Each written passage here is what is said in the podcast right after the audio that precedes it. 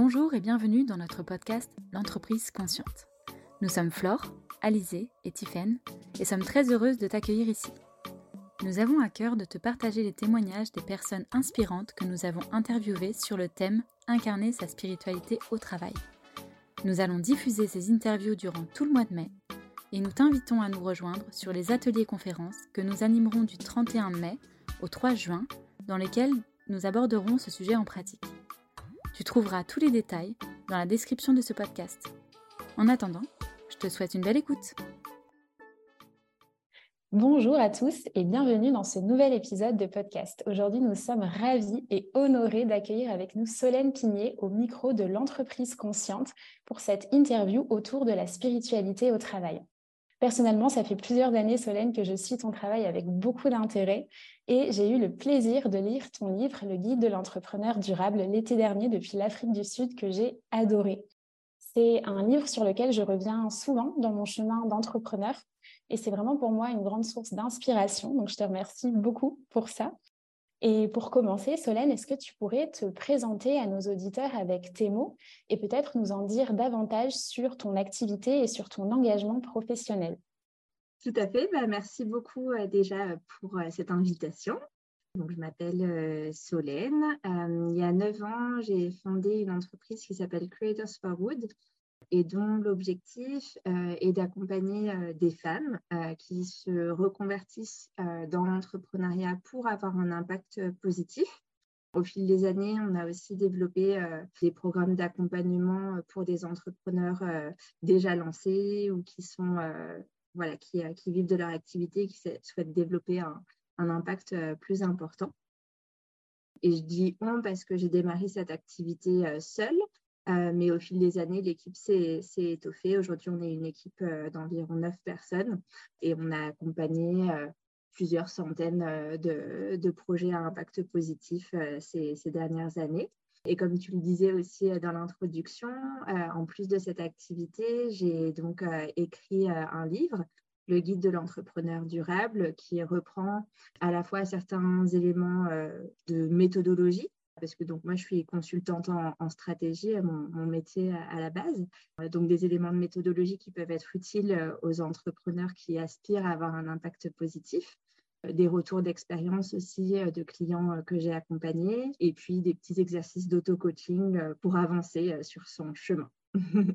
Merci beaucoup Solène pour cette présentation et pour tout ce que tu crées et ce que tu déploies depuis neuf ans, comme tu l'as souligné.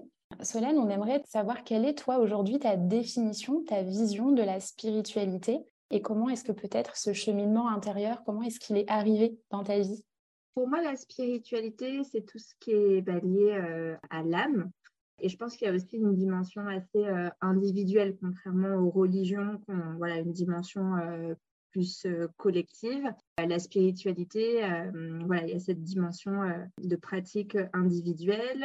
Après, c'est vrai que je le rattache pas mal aussi bah, à l'ésotérisme ou à toutes les, les pratiques des sorcières, des, sorcières que les religions patriarcales ont d'ailleurs pas mal souhaité faire taire. donc, en tant que féministe, moi, je m'intéresse de plus en plus à la spiritualité dans ce, dans ce côté aussi bah, rituel et tout ce qui peut finalement me soutenir en tant, tant qu'être humaine et pas uniquement d'ailleurs dans, dans, la dimension professionnelle, mais aussi voilà, pour toutes les dimensions de, de la vie. La, spiritualité en tant que telle, j'ai encore beaucoup de choses à explorer et je suis très loin d'être une experte.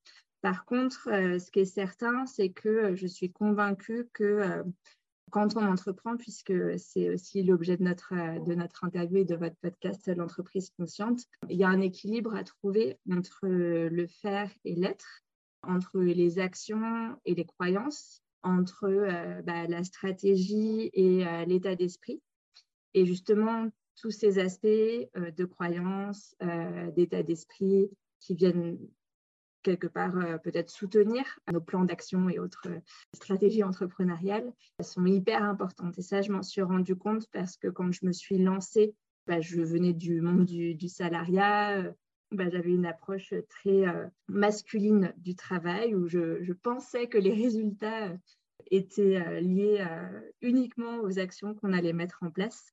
Et je me suis vite rendu compte qu'il y avait un vrai travail intérieur à faire pour pouvoir mener à bien ces projets.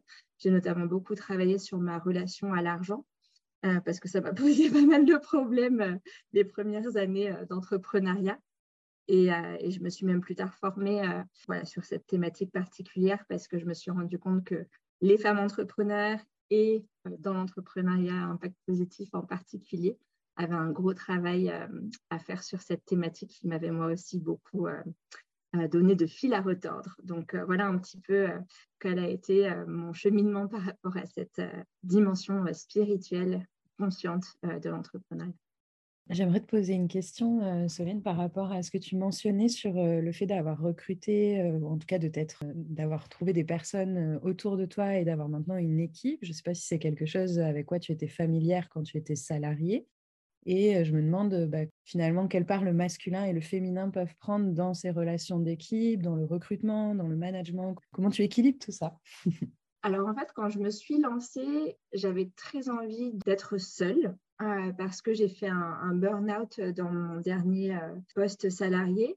Plusieurs raisons, mais l'une d'elles, c'était euh, parce que j'avais dû manager une équipe pour la première fois de ma vie et que ça avait été très difficile et ça avait causé, j'ai pas envie de dire ma perte, mais presque. Et donc, quand je me suis lancée, J'étais très contente d'être seule, de pouvoir travailler à mon rythme, à moi, de faire mes choix et de faire mon truc, ma tambouille. J'ai aussi du coup fait le choix d'un modèle économique en, individuel où j'accompagnais du coup les clients un par un parce que euh, voilà, je, cette dimension collective, elle m'avait tellement fatiguée et épuisée que euh, voilà, j'étais très contente de pouvoir enfin être seule. Et puis, au bout de quelques années, deux, trois ans, je me suis quand même rendu compte que euh, être seul, ça a certes certaines vertus, mais qu'on peut vite aussi arriver aux limites de, ce qu'on peut faire seul, que ce soit en termes de, compétences et puis aussi en termes de, de motivation. Au bout d'un moment, on s'essouffle à être seul à la tête de son projet, on a tout sur les épaules. Et donc, euh, voilà, j'ai commencé à déléguer, alors en tâtonnant, euh, des petites tâches, euh, peu d'heures par mois parce que j'avais pas non plus un budget très important. Mais ça a eu un, impact très fort en fait dans le développement de mon activité. Ça a fait évoluer ma posture. C'était plus Solène qui fait sa tambouille toute seule. C'était une vraie entreprise en fait. le fait d'avoir, bah, de commencer à avoir une première collaboratrice, puis, puis une deuxième. Je me suis aussi rendu compte que bah, si j'avais pas aimé manager dans mon précédent poste salarié, c'était aussi parce que j'avais été dans un cadre et dans un modèle de fonctionnement qui ne me correspondait pas, quelque chose de très hiérarchique, pyramidal.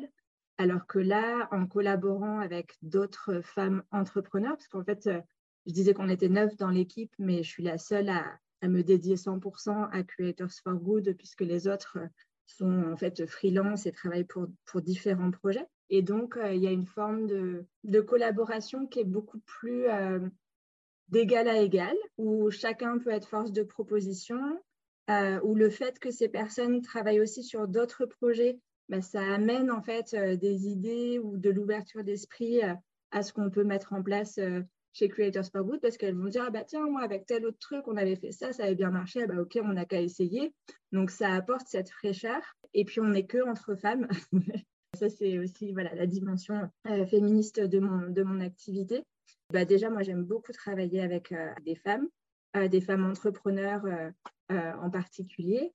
Et je me suis rendu compte que ça pouvait aussi être une forme d'impact finalement de mon activité, parce qu'évidemment, le but de Creators for Good, c'est d'accompagner des femmes entrepreneurs à déployer leur euh, activité. Mais je suis très fière euh, de me dire que cette activité, elle permet aussi de rémunérer euh, mon, propre salaire, mais aussi aider à rémunérer bah, les, collaboratrices qui contribuent à l'activité. Donc, je pense que c'est voilà, il y a une certaine fierté à se dire, ouais, je, crée de l'emploi et, j'aide des, des, femmes à vivre de leur propre activité que ce soit bah, celles qu'on sert à travers nos programmes d'accompagnement, mais aussi celles qui y contribuent.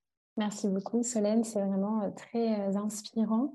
de nous partager la façon dont tu as co-construit aussi cette équipe de femmes de façon vraiment horizontale et au service en fait de l'activité de chacune. Ça me donne aussi envie de te poser la question. Donc dans ce modèle de, croissance qui est le tien, je sais qu'il y a une, valeur ou une approche aussi à laquelle tu es beaucoup attachée et qui moi de mon côté me parle aussi beaucoup dans mon activité, c'est cette notion d'écologie personnelle. Est-ce que tu veux bien nous partager quelle forme est-ce que ça prend pour toi? Euh, je sais que tu as créé une formation en ce sens qui s'appelle Eco-Leadership. J'imagine qu'il reprend aussi les principes de cette notion d'écologie personnelle.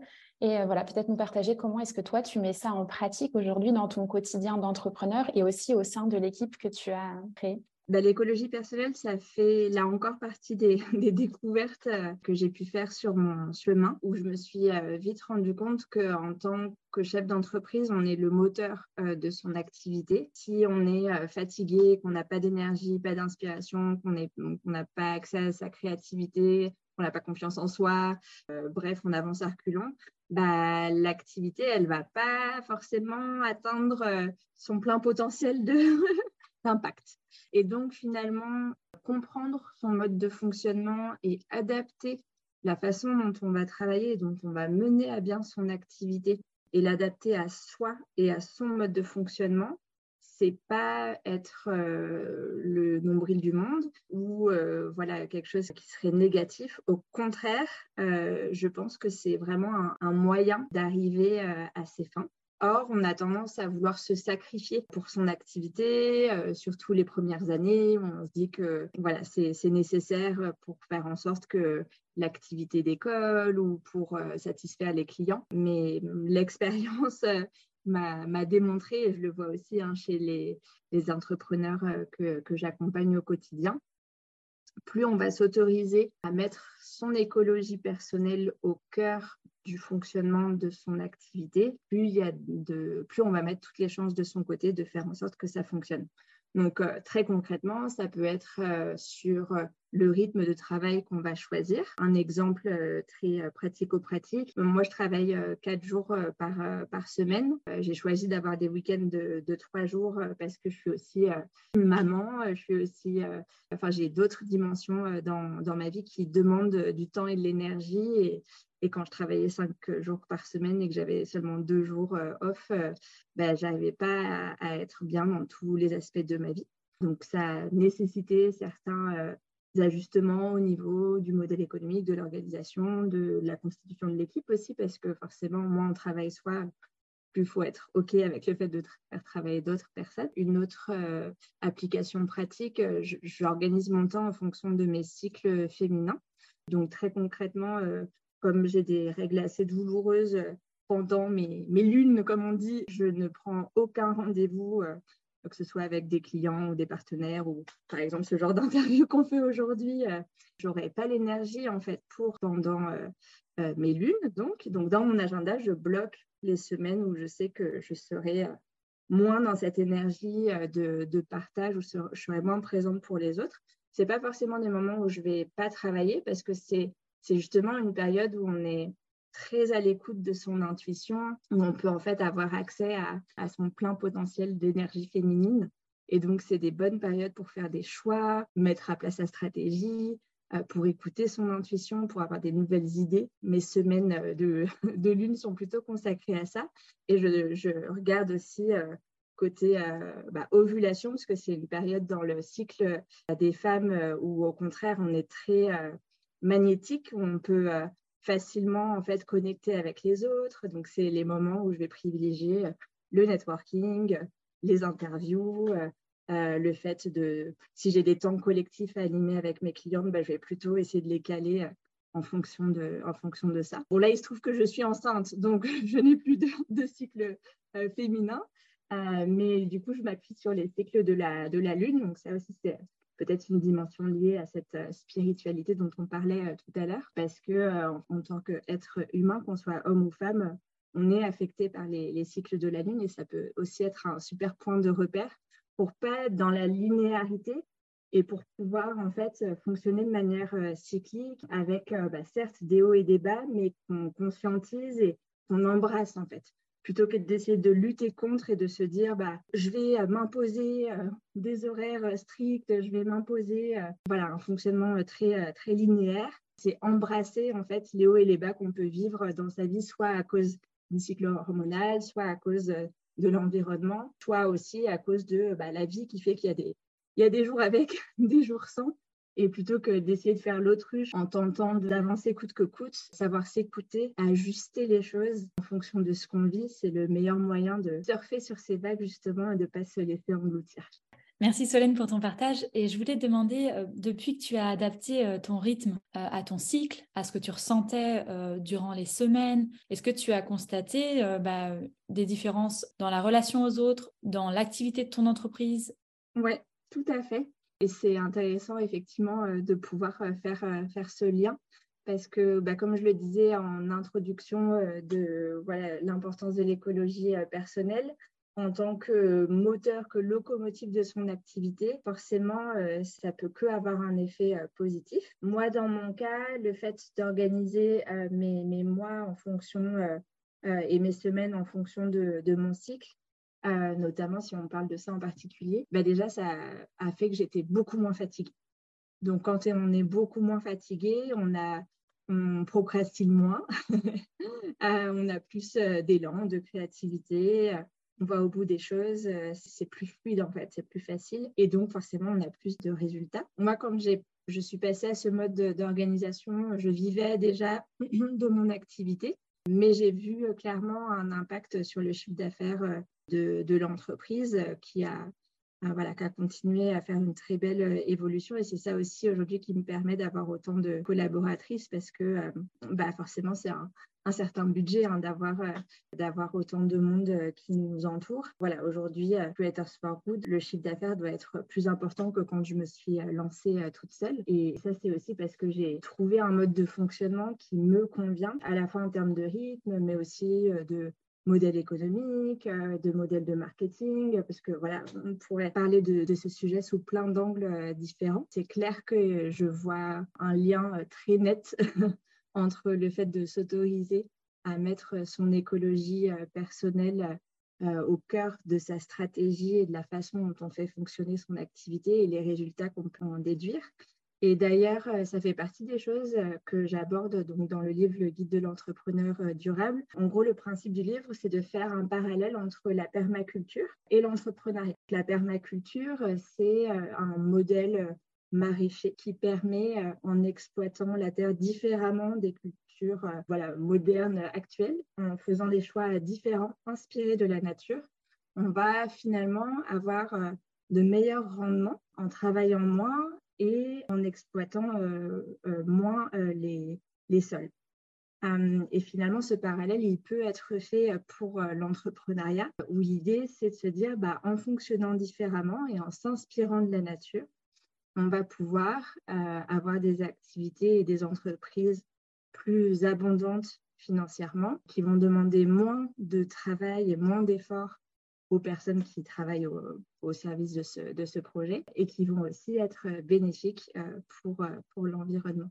Et dans la permaculture, justement, se, poser des questions d'écologie intérieure. donc, par exemple, on va observer le sol, on va se demander qu'est-ce qui pousse naturellement, euh, comment est euh, l'ensoleillement, pardon, euh, les précipitations, etc. Et on va vraiment faire des choix en fonction de ce qui est naturellement plus propice. Et finalement, en tant qu'entrepreneur, on peut se poser cette question. Moi, naturellement, est-ce que je suis plutôt du matin ou pas? Est-ce que j'aime bien travailler beaucoup et faire des grandes pauses ou travailler un petit peu de, de manière plus continue? Est-ce que euh, ça me donne de l'énergie quand je suis avec d'autres personnes et je suis plutôt attirée vers des formats collectifs? Ou au contraire, est-ce que je suis le meilleur de moi-même quand je suis en individuel et que je peux aller très profondément dans les relations? Donc, euh, bref, tout ça pour dire qu'en s'écoutant et en se remettant au cœur de sa stratégie d'activité, euh, on peut finalement bah, avoir accès à de bien meilleurs résultats sans forcément avoir besoin de, euh, faire plus d'efforts. Voilà.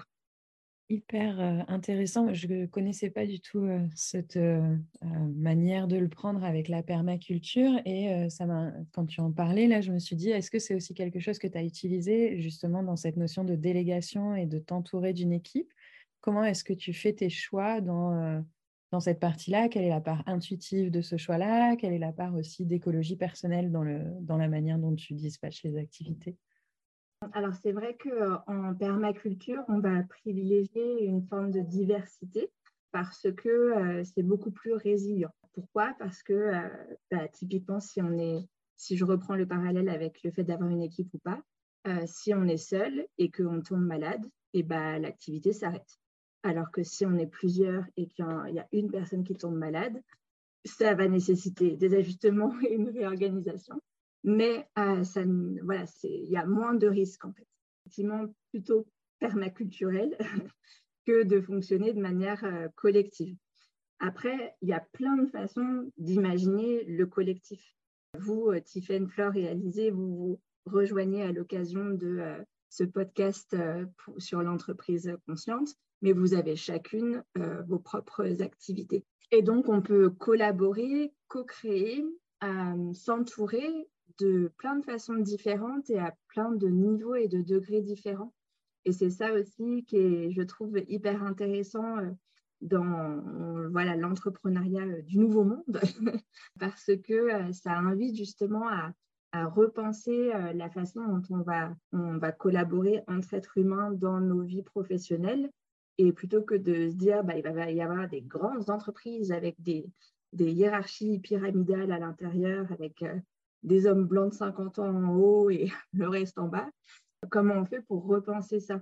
Et comment on fait pour chacun avoir sa place, chacun contribuer à sa façon, chacun exploiter son plein potentiel, son talent, voilà, sa, pépite qu'il a apporté au monde, et pour autant le faire en lien avec bah, tous les autres qui composent cet écosystème et qui peuvent euh, co-créer, contribuer, et on peut tous s'enrichir les uns les autres finalement. Et c'est vraiment bah, hyper permaculturel de penser comme ça, parce que dans la nature, parce qu'encore une fois, la permaculture est inspirée de la nature, euh, les endroits les plus abondants, les plus riches de la nature, ce sont typiquement les forêts euh, vierges ou les jungles, où il y a une très grande multitude d'espèces. Pourquoi? Parce que bah, plus il y a cette multiplication euh, des espèces, plus l'espace est résilient euh, moins il va être euh, sensible aux parasites ou à ce qui pourrait venir détruire une culture plus euh, classique. Et puis, il y a tous les échanges en fait entre les espèces qui vont faire en sorte que tout le monde gagne et tout le monde ressort plus riche de voilà, la présence des, autres. C'est ce qu'on pourrait espérer retrouver dans nos économies ou dans la façon dont on travaille pouvoir euh, être entouré de plein de gens euh, très différents qui fonctionnent chacun à leur façon à eux, et c'est OK, et en même temps qui peuvent tous euh, apporter et, nous apporter et à qui on peut apporter. Merci beaucoup Solène. Et ce qui me vient en t'écoutant parler de ces écosystèmes aussi qui sont riches et abondants de la présence et de la diversité de chacun, c'est vraiment, tu sais, cette notion que j'ai l'intuition qu'on est nombreux à aller vers des activités qui ont du sens, de l'impact, parce que c'est le fruit d'un cheminement intérieur, d'une démarche qui est personnelle, de ce qu'on appelle aussi le développement personnel. Et aujourd'hui, moi, je, le constate aussi avec les personnes que j'accompagne, le fait de se remettre au centre, le fait de faire tout ce chemin intérieur, ce travail sur soi, sur ses croyances, etc. On a parfois l'impression tu sais que c'est égoïste de se replacer au centre et de la difficulté à se faire passer en premier, euh, là où moi je considère que justement ça nous permet le fait d'avoir rempli notre coupe, que ce soit abondant et que ça puisse se déverser sur l'extérieur. Euh, et ça me donne envie de te poser la question, selon toi Solène, en quoi est-ce que justement la transformation personnelle et ce chemin intérieur que chacun peut faire pour soi, euh, en quoi est-ce que c'est au service aussi de la transformation collective? Oui, une super euh, question et je te rejoins euh, totalement euh, quant au fait que effectivement, ça n'a rien d'égoïste que de chercher à trouver sa place dans le monde et sa contribution et sa, sa pépite à offrir aux autres. La difficulté, je pense, c'est que, voilà, tout simplement, à l'école, on ne nous a pas formés pour, on ne nous a pas appris à, apprivoiser nos propres talents ou à déceler ce en quoi on serait les, les meilleurs. On nous a demandé d'avoir la moyenne partout, on nous a mis en compétition les uns avec les autres. Puis voilà, le but c'était bah, de faire des, bonnes études pour à avoir un bon poste dans une bonne boîte et de bien rentrer dans les cases et de se conformer en fait à un moule. Quelque part, euh, effectivement, il y, a, une déconstruction à faire de ce, ce conditionnement qui a été créé bah, au moment où on a, on a créé l'école et on a voulu euh, qu'il y ait plus de travailleurs dans les usines et que pour ça, il fallait que les enfants ils arrêtent d'aller au champ. Et, et du coup, on les a mis euh, à des bureaux devant des maîtresses pour qu'ils soient bien, bien habitués et qu'on puisse ensuite les mettre à des bureaux euh, devant des patrons. Donc, euh, effectivement, quand on choisit de s'extraire de ce système-là pour travailler différemment et puis apporter sa contribution au nouveau monde et au nouveau système économique euh, qu'on souhaite tous voir émerger, enfin, en tout cas pour une partie d'entre nous, oui, il faut, faut, déconstruire ça. Et effectivement, je te rejoins. Je le vois aussi, je l'ai vécu dans mon propre cheminement et je le vois aussi chez les entrepreneurs que j'accompagne il y a cette résistance à euh, s'écouter et à savoir euh, ce qu'on veut vraiment, à faire ses propres choix, à, pouvoir avoir accès à son, à son intuition. Et c'est là où les pratiques de spiritualité dont on parlait euh, au début de notre interview peuvent être vraiment utiles parce qu'il y a certaines choses, certains choix qu'on peut faire de manière rationnelle en y réfléchissant bien fort ou avec l'appui euh, d'exercices, de livres, euh, d'accompagnement ou autre. Mais il y a aussi euh, finalement notre enfant intérieur qui a déjà toutes les réponses et auquel peut vraiment avoir, voilà, ça peut vraiment aider d'essayer d'y accéder et de pouvoir réécouter cette intuition, d'écouter son corps aussi, pour pouvoir trouver ses réponses et gagner en fluidité dans ses prises de décision et pouvoir avancer de manière sereine en fait dans, sur son chemin, dans sa direction à soi. Euh, et pour ça, effectivement, euh, la spiritualité euh, a toute sa place. Dans la continuité d'écouter son corps et de se, relier à son intuition, à sa puissance, tu nous as parlé des cycles féminins et j'ai l'impression que c'est quelque chose qui est assez acquis pour nous quatre, ou en tout cas, on va aller chercher de l'information là-dedans. Et pour le coup, je me rends compte qu'il y a quand même beaucoup de femmes pour qui c'est quelque chose de très nouveau. Est-ce que tu aurais un conseil à donner à certaines auditrices et peut-être même des auditeurs qui se questionneraient sur le sujet et qui ben, n'auraient peut-être pas encore conscience de l'exploration à faire dans ce domaine-là? Comment tu les conseillerais? Bah, Je pense qu'une bonne première étape, ça peut être de faire son auto-observation, d'avoir un petit carnet dans lequel on va, on va noter euh, ce qui se passe euh, pour nous, quand est-ce qu'on est euh, plutôt dans telle énergie, quand est-ce qu'on ressent au contraire telle autre, et de pouvoir voilà, faire un, petit exercice d'auto-observation pendant, pourquoi pas, voilà, un mois complet, voire, voire plusieurs pour se rendre compte de ce qui est déjà là. Et puis ensuite, peut-être dans un deuxième temps, de venir nourrir ces observations par des bonnes pratiques ou des méthodes qui auraient été euh, euh, créées par, euh, par d'autres parce qu'on parlait tout à l'heure de l'importance de la, de la, diversité. Et je pense que c'est super de faire un travail sur soi de développement personnel, mais c'est aussi hyper important de ne pas réinventer la roue et de pouvoir s'inspirer de ce qui a été découvert par d'autres moi, typiquement, euh, s'organiser en fonction de mon cycle féminin, je ne l'ai pas sorti de mon chapeau, hein. j'en ai entendu parler, ça m'a intriguée, j'ai essayé pour moi et je me suis rendu compte que c'était euh, euh, génial. Sur ce sujet-là en particulier, il y a Gaëlle Baldassari qui a créé une, une, activité qui s'appelle Kiffe ton cycle, qui, qui propose pas mal de contenu sur le sujet de à quel moment du cycle on peut plutôt avoir tel, tel genre d'activité ou ou tel autre. Moi, c'est d'elle en particulier que je me suis euh, euh, pas mal inspirée, mais il y a sûrement aussi plein d'autres sources euh, d'inspiration de, sur le sujet. en tout cas, voilà, l'idée, je pense que pour, résumer, ce serait à la fois de faire un travail d'introspection, voire d'observation, et aussi de pouvoir se nourrir de ce qui a été bah, découvert par d'autres et, ce qui fonctionne pour les autres et de voir comment est-ce qu'on peut l'adapter et l'ajuster à, sa propre personne. Je pense qu'on est proche de la fin de cette interview. je pense que ça nous fera plaisir à chacune de te partager ce qui a particulièrement résonné. Pour moi, tout ce que tu partages, et c'est vrai que c'est intéressant par rapport au début de l'interview où tu nous disais la spiritualité, je ne sais pas forcément si euh, c'est la meilleure euh, thématique pour moi et je trouve que c'est très inspirant ce que tu nous as partagé. En tout cas, moi, ça vient nourrir ma quête de spiritualité dans l'entrepreneuriat. Je pense que je vais aller consulter ton guide euh, sur la permaculture appliquée à l'entrepreneuriat pour, pour approfondir cette notion-là. Puis, je trouve très inspirant ce que tu as partagé sur la partie cycle féminin et se mettre à l'écoute de ça. Euh, merci beaucoup pour ça, pour, euh, pour nous trois déjà dans cette phase d'interview et pour euh, les auditrices et auditeurs qui vont pouvoir en profiter dans la diffusion. Écoute, merci Solène. moi, j'ai été très touchée en fait par, par ton partage au sujet de la permaculture.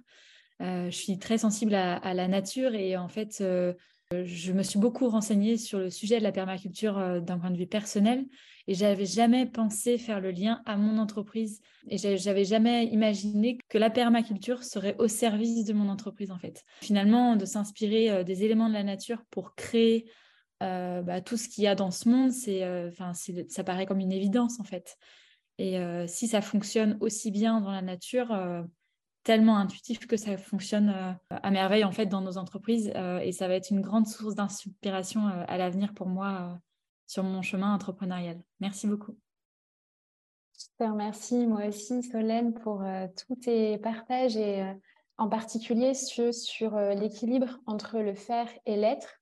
moi, je suis intimement convaincue que l'avenir, c'est de travailler moins, de travailler mieux avec plus d'impact. Mais il y a encore des moments où j'ai de la difficulté à l'incarner et à lâcher le faire. Notamment, là, je sens que mon activité est en phase de croissance et, je pense que j'ai cette peur que d'être débordée, tu vois, avec la phase de croissance. Et c'est très inspirant pour moi de voir que finalement, dans le fait de s'entourer, on peut créer de la résilience, on peut créer l'espace aussi pour, pour travailler moins en faisant ces ajustements dont tu as, dont tu as parlé. Et finalement, bah, avec la puissance du collectif et en créant un écosystème autour de soi qui soit soutenant. donc, merci infiniment pour tous ces partages. Et peut-être en conclusion, euh, Solène, de ce, de ce podcast et de cette interview, où est-ce qu'on peut te retrouver? Euh, Où est-ce qu'on peut retrouver peut-être ta formation aussi euh, éco-leadership pour pouvoir s'inspirer de, tous ces partages et de cette écologie personnelle dont tu nous as parlé? Est-ce qu'éventuellement, il y a une actualité que tu aimerais mettre en avant? Oui, tout à fait. Alors, on peut me retrouver donc, à travers mon site internet www.creatorsforgood.com dans l'onglet Livres, il y a la possibilité de télécharger les 20 premières pages euh, du livre dont on parlait euh, tout à l'heure. Euh, pour les personnes que ça interpelle cette idée de faire le lien entre permaculture et, et entreprise. on a fait ce choix avec mon éditeur, donc c'est les éditions Duno, d'offrir les 20 premières pages voilà, aux lecteurs potentiels aussi si vous avez envie de lire le reste, bah, vous pouvez acheter le livre. Comme je le disais, euh, je suis enceinte, donc euh, je vais partir en, congé maternité euh, incessamment sous peu. Je n'ai pas d'accompagnement ouvert à l'heure actuelle, mais la formation éco-leadership, elle reste accessible en autonomie. Donc, c'est effectivement une formation en ligne qui permet de trouver un rythme qui nous convienne pour avoir plus d'impact en travaillant moins. À la fois, euh, il y a des modules sur euh, la gestion de son activité, comment s'organiser, comment s'organiser en fonction de son cycle, mais aussi euh, à quel moment commencer à déléguer, et puis quand on souhaite le faire, bah, comment ça se passe, comment on fait pour recruter les bonnes personnes, pour pas se planter, pour pas que ça prenne plus de temps que ça nous en fait gagner. Les deux derniers modules sont sur l'impact positif de son activité, parce que ce sont des choses souvent on a l'intention de faire lorsqu'on se lance dans une activité qui a du sens pour nous, mais qu'on prend rarement le temps de vraiment travailler en fait comment est-ce qu'on minimise son empreinte environnementale et comment on maximise son impact positif? Là, il y a aussi des, modules sur ces sujets-là dans, dans, la formation. Euh, et encore une fois, tout ça peut se retrouver euh, directement sur, euh, sur le site de Creators for Good. Merci infiniment Solène pour euh, cette interview euh, extrêmement euh, inspirante pour, pour nous toutes. Merci à vous trois et merci à toutes les auditeurs qui nous ont suivis.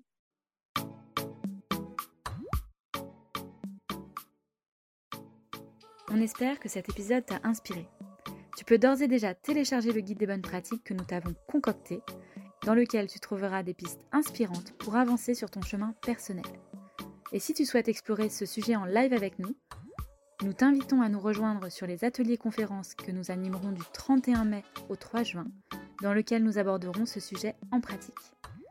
Tu trouveras tous les détails dans la description de ce podcast.